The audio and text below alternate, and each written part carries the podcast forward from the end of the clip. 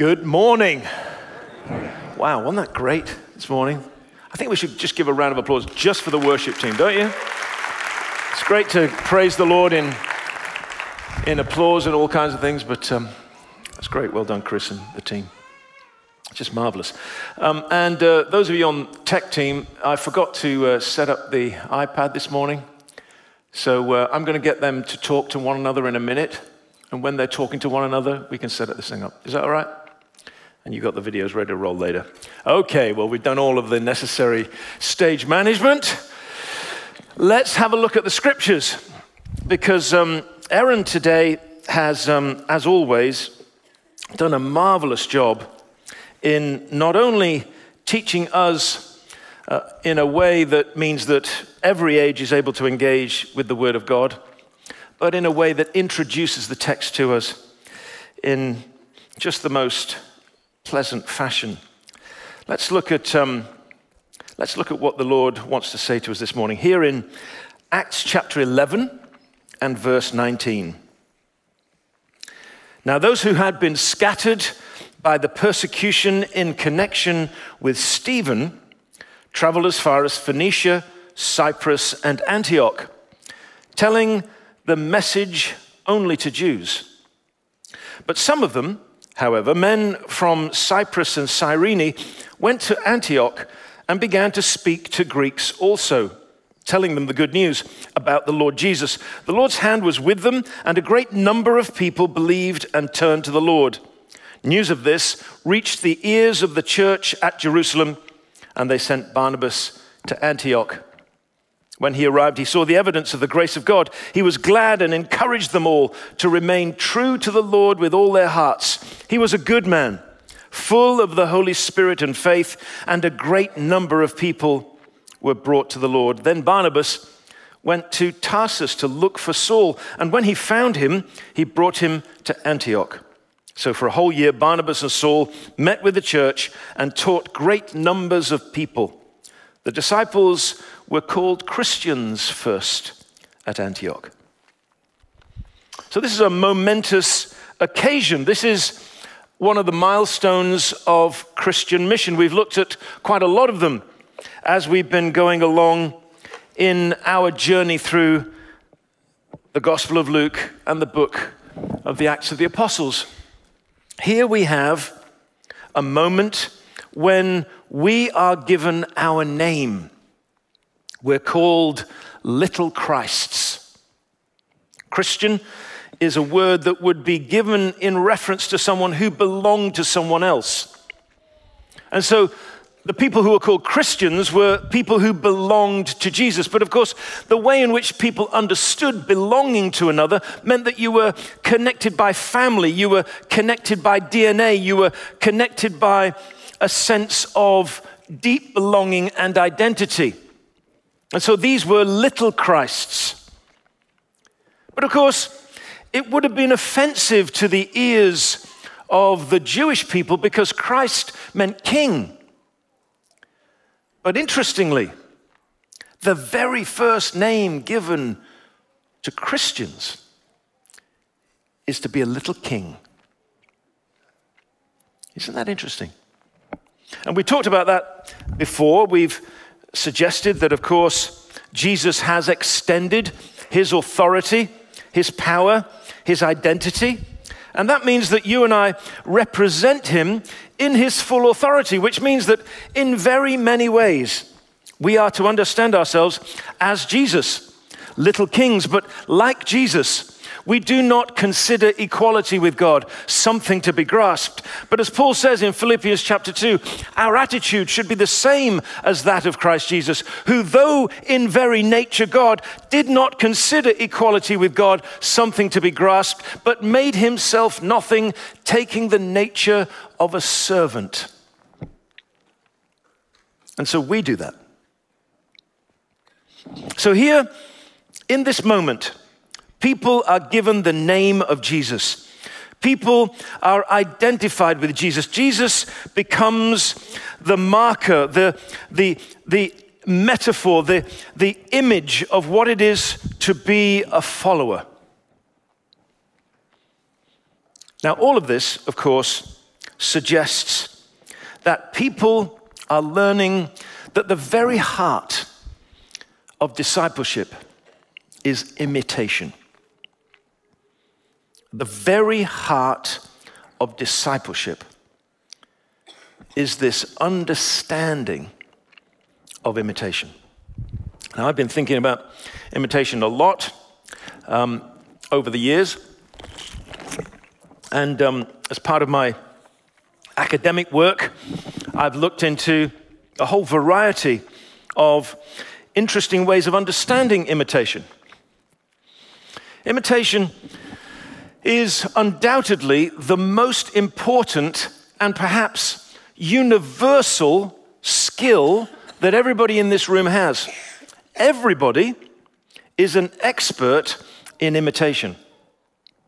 But though we're an expert in imitation, almost no one, hardly anyone, understands the mechanism by which we imitate another person. And because we don't understand it, it's very difficult for us to intentionally replicate the process of imitation. It's very hard to do something intentionally that you have only ever done intuitively. But for us to be disciple makers means that we have to understand imitation. It's not an option. It's not something that we could perhaps leave on one side because to be a little Christ means that we imitate his life. But of course, as Paul tells us and is indicated throughout Scripture, the way that we imitate God is that we imitate what we see of God in another person. And so we learn we learn how to draw things from our intuitive self into our intentional world. But how are we going to do that? How are we going to learn how to understand the process by which we grow and the process by which we help other people to grow? Now, one of the great obstacles of this, um, uh, to this process, is that in the modern world, we have kind of been sold a lie. It's not a big lie, it's just a deception. And the thing about deception is that if it wasn't close to the truth, no one would be fooled. If deception wasn't close to the truth, no one would be fooled. Just say that to the person next to you. If deception wasn't close to the truth, no one would be fooled. Just say that. And here's the deception. Here's the deception. Growing as a Christian is all about information. Growing as a Christian is about the acquisition, about the memorization, about the garnering and gathering of information. That's the deception. Because if information is the focus of all of your energy, you will completely miss the process of imitation, which is the foundation of personal transformation. You can't be changed by information. You can only be changed by a person, and the person is called Jesus. And the only way that you can engage that process is through an understanding and engagement of imitation. You must want to be like him before you can be like him. And he'll put the desire in your heart to be like him, of course. But to imitate him is more than simply to know about him. Of course it is. To imitate him is to is to be far, far more involved in a person's life than simply to understand information about them. So here's, here's an interesting little passage for you. I'll, um, I'll share it with you. This is, uh, this is something that was written by a man called Iain McGilchrist. I'll tell you a little bit about him. He's an Englishman. That doesn't necessarily qualify him for anything. Um, but, um, but he is a remarkable Englishman.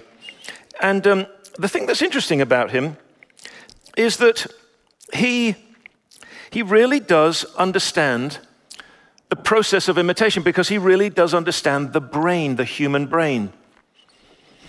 Iain McGilchrist was the most remarkable scholar at Oxford in the year that he was there. He was studying English. He got the highest first class degree at Oxford of anybody.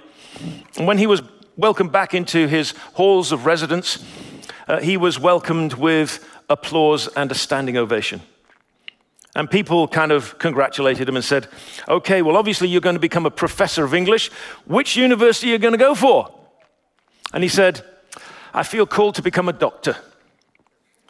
And they said, What? You're the greatest mind of this whole year. What are you talking about? He said, No, no, I feel called to be a doctor. So off he went. He trained to be a doctor. And then he trained to be a psychiatrist. And then he trained to be a neuroimaging psychiatrist and became the world's preeminent neuroscientist functioning in the world of imaging technology. And then he wrote a book on the brain.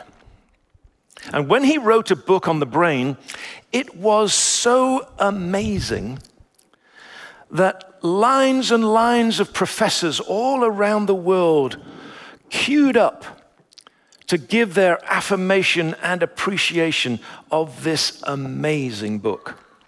A book that is so dense that it takes you three times the normal length of time to read a page. It's one of those kinds of books. But it's a book that is so thoroughly imbued with erudition that, that you feel that you just have to pore over it page after page. And one of the things that he says right there in this amazing book is this imitation is non instrumental. Oh, it's just jumped off on me. Hang on here. Is non instrumental. It is intrinsically pleasurable. Imitation is intrinsically pleasurable. And babies and small children indulge in it just for its own sake. The process is fundamental and hardwired, and babies as little as 45 minutes old can imitate the facial gestures of those around them. It's how we get to know what we know, but also how we become who we are. Back to Antioch. The leaders in Jerusalem hear of some things going on in Antioch that, that might be a bit tricky. And um, they're, they're not sure that they fully approve, but they, they want to find out what's going on. Some men from Cyprus, um, where Barnabas, one of the leaders, is from, had um, kind of gone beyond the margins of acceptable behavior and started to talk to really, really sinful people. People that were assigned to damnation and to eternal torment. And um, they weren't sure that they should do that, but they had heard that they had, and so they probably thought they ought to find out what was going on. So they sent one of their number, Barnabas, a man from Cyprus himself, and he went up to Antioch and discovered that it was the grace of God that was at work. It was amazing. He saw great numbers of people coming to know the Lord Jesus, and they were deeply committed to following him in a way that convinced him that this was a work of God. And so he stayed on, sent messages back saying, It's all good, it's, it's the Lord. He continued and he, he realized that the young man that he'd seen who had been persecuting the church, that had caused the scattering of all of these people, the young man that had persecuted the church, that had met Jesus on the road to Damascus, who no one would meet when he came to Jerusalem, that young man that he took to meet Peter, that young man, Saul of Tarsus, had a vision that one day this would happen. And so he went to Tarsus to look for him. In the text, we have no story of that pursuit. The church's memory, recorded in the early histories of the church, is that, is that Barnabas had to search right out into the mountains because Saul had been persecuted himself. He'd been driven from, from civilization. He'd been beaten and abused in every synagogue that he tried to preach in. He had now become a broken man physically. Five times he had received the excommunication from the synagogues and had been beaten 39 lashes. His body was a tissue of scars he was bent over and bandy legged, like people who have been systematically beaten often are. He looked up from hooded brows. His back was bent over with scar tissue. And in the cave that he lived for fear of his life, no doubt he wondered what had happened to the vision that Jesus gave him on the road to Damascus. And Barnabas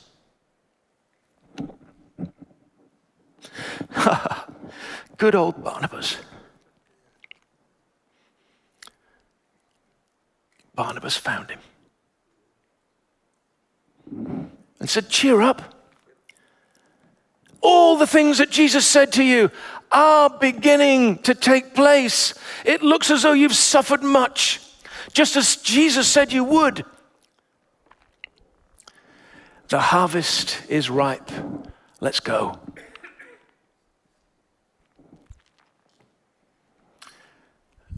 And that first harvest among the Gentiles. We've seen markers along the road.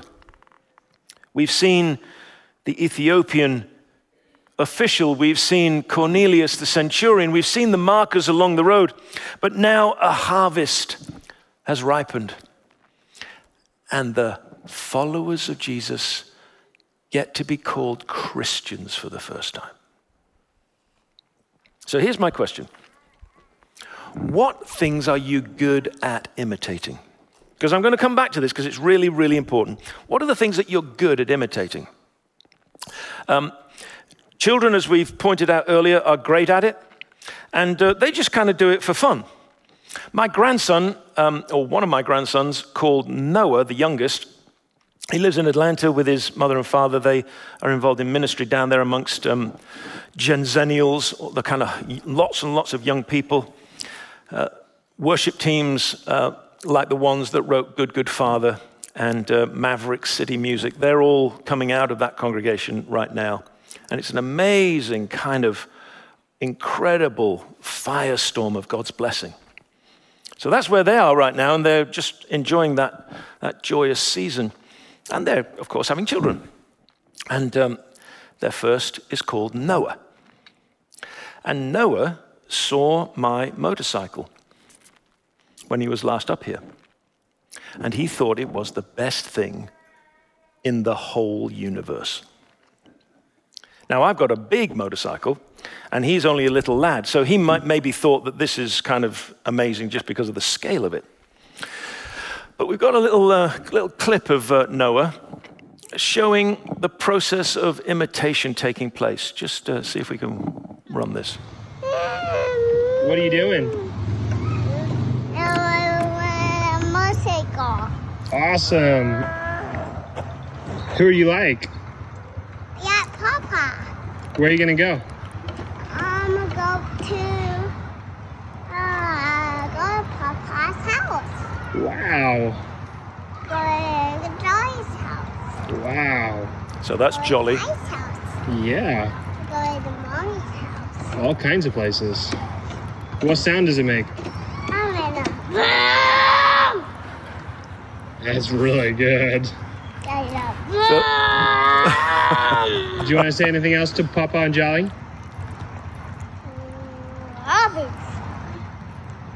You love him?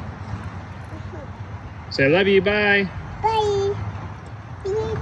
Bye. Bye. Okay, so that's, uh, so that's Noah, and um, he's big on imitation right now. But he's been big on imitation since, what does everybody remember? 45 minutes after birth.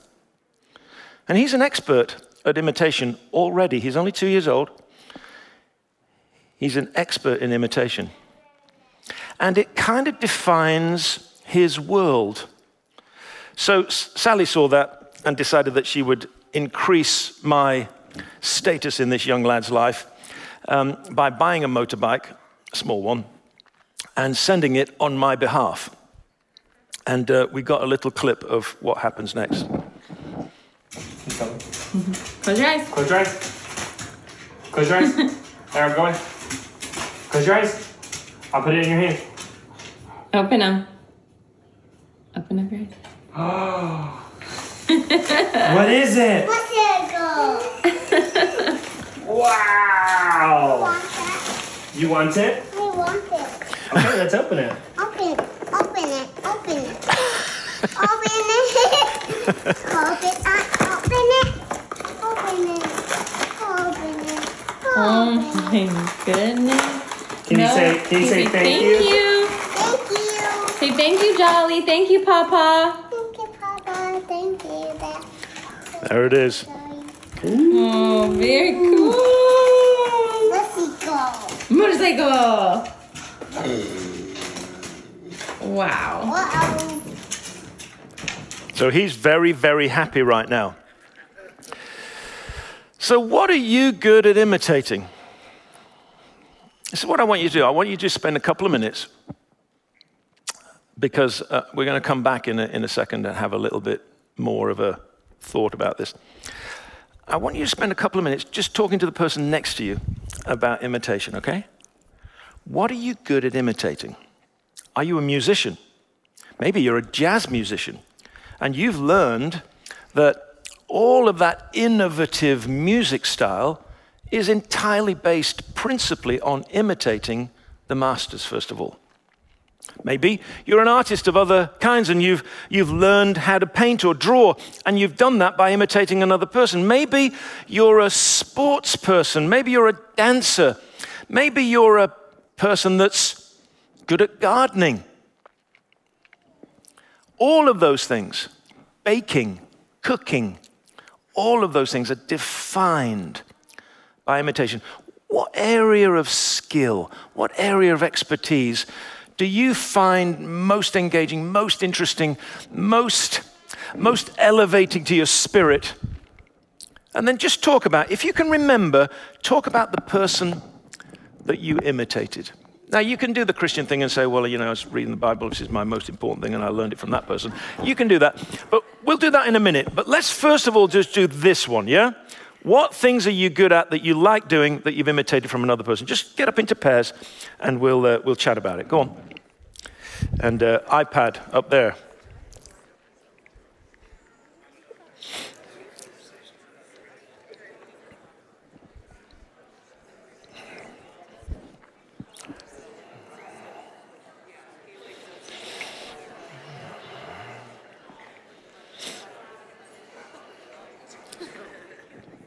Any good?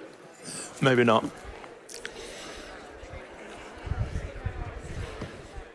What do we need to do? Try to shut it down again? Yeah.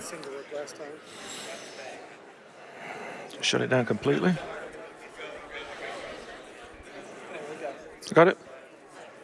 Got it? We good?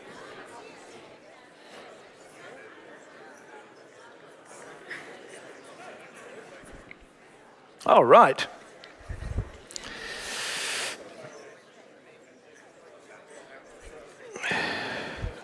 Okay.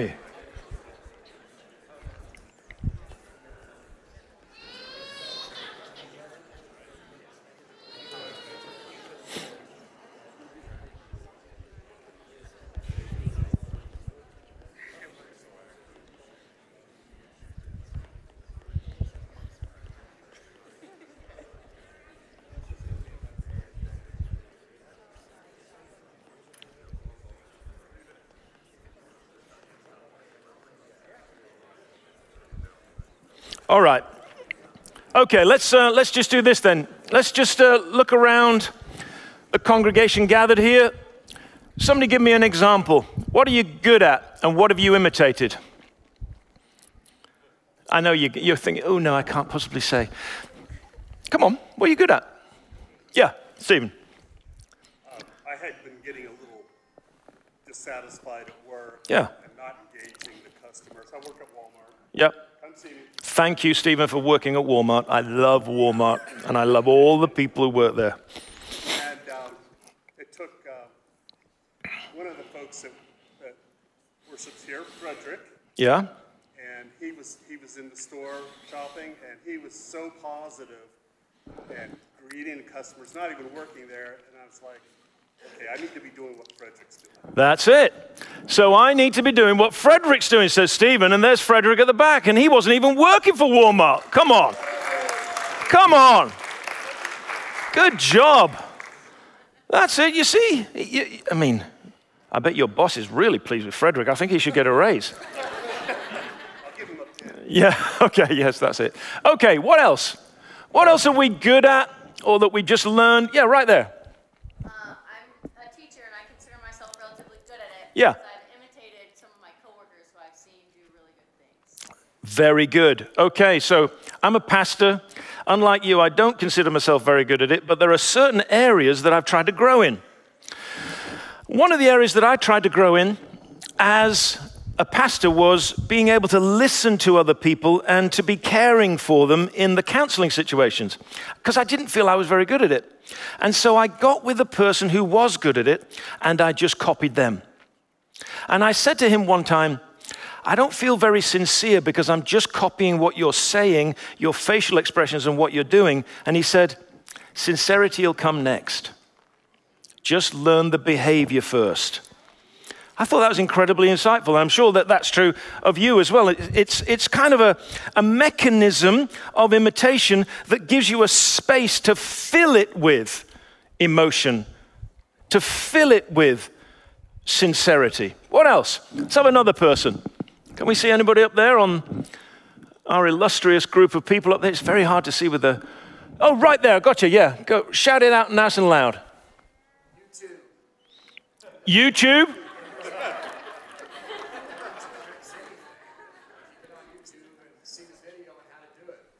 Great. Okay, that's excellent. So, YouTube is something that you use. You can't work something out. You're trying to understand how to do something. And YouTube is so much better than the handbook, isn't it? Yeah, I've got one of those. Um, I've got one of those trucks that's got um, that's got hydraulic running boards on it. And Sally opened her door, and the running board wouldn't go back. And of course, I just blamed her for it immediately. I said, What have you done? She said, I haven't done anything. I said, Well, you know, you must have broken something. So I, so I went to, I didn't do any of that, I'm probably sure I was much nicer than that. But, but I, I went to YouTube and they said, Oh, this happens all the time. And what you have to do is this, this, and this, and it's good. And they show you exactly how to do it. And all I had to do was imitate it. Yeah? So, what was it that was happening in Antioch? Well, let me just do a little bit of Bible study with you because it's Sunday and it's good for you. Yeah? So, this is, uh this is what it says about Barnabas in Acts chapter 11, verse 24. It says, He was a good man, full of the Holy Spirit and faith, and a great number of people were brought to the Lord. Now that's a that's high praise indeed. There are very few people in scriptures who get such a high recommendation, especially when you think about what it is that Peter says about Jesus to Cornelius in the previous chapter. Listen to Peter talking to Cornelius the centurion. You know what happened throughout Judea, beginning in Galilee after the baptism of John was preached, how God anointed Jesus of Nazareth with the Holy Spirit and power, and how he went around doing good and healing all who were under the power of the devil because God was with him. Barnabas is full of the Holy Spirit and good. Jesus is full of the Holy Spirit and good. Barnabas looks like Jesus. You want to look like Jesus? be full of the Holy Spirit and do good. And a great number of people believed in the Lord. It's amazing how simple things are when you just break them down, isn't it? Full of the Holy Spirit and good. Now, there are other concomitants in there.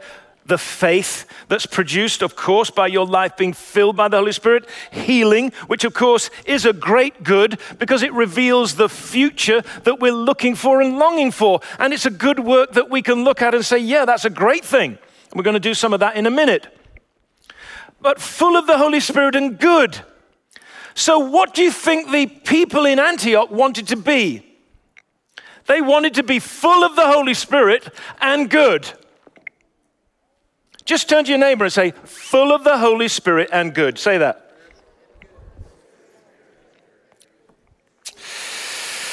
So, so, so, so, I don't know where my pencil's gone. Did somebody see it fall? Maybe I put it in my pocket. I put it in my pocket. Where'd I put my pencil? Stop. Where's it gone? Is it the, oh, there it is. It's all right. Okay. So, this is how it works. And I know this because, as I said last week in the, in the little bit of training I did there uh, for the Sunday that we weren't here in the building, this is what Paul says in Philippians chapter 4, verse 9. He says, Whatever you have learned or received or heard from me or seen in me, put into practice, and the God of peace will be with you. And he's just been talking about how it is that we become disciples and how we function as disciples. And he's addressed the issues of, of the Christian's mind and how to fill our minds with good things.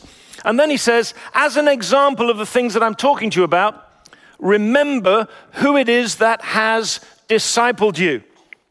And he says this that hearing helps you in the process of learning. It's very important to learn, but seeing is vital to the process of receiving what you have learned. What does that mean? It means this all of the learning will count for nothing if the learning has not been integrated into your life. And how does that happen? It's integrated into your life, not by the process of information sharing, but by the process of imitation in our lives. Like Professor McGilchrist says, we learn what we need to know and we become who we're supposed to be. We become something through imitation. Paul says, you need to hear, you need to learn, you need to see, you need to receive, and then to demonstrate it, you put it into practice.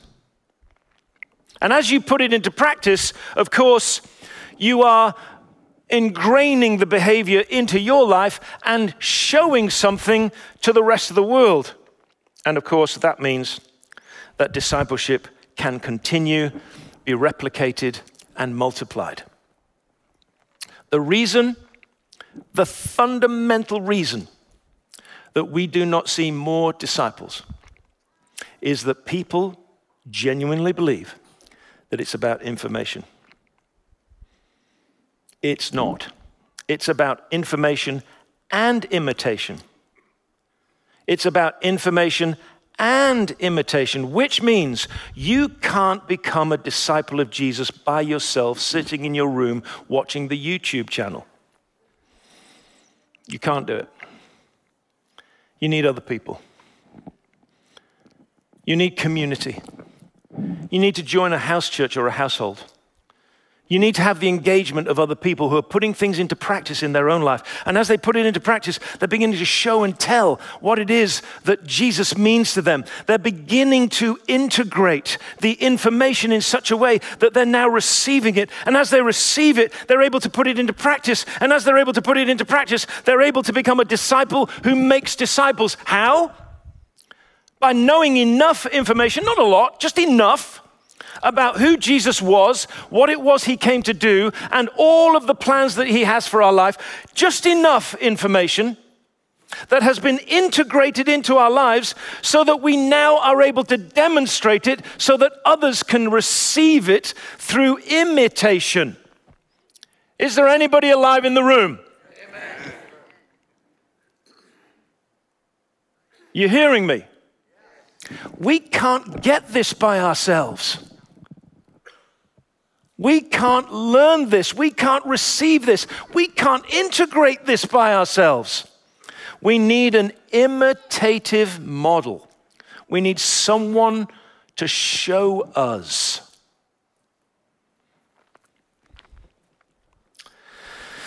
Okay. That's as good as I can do right there.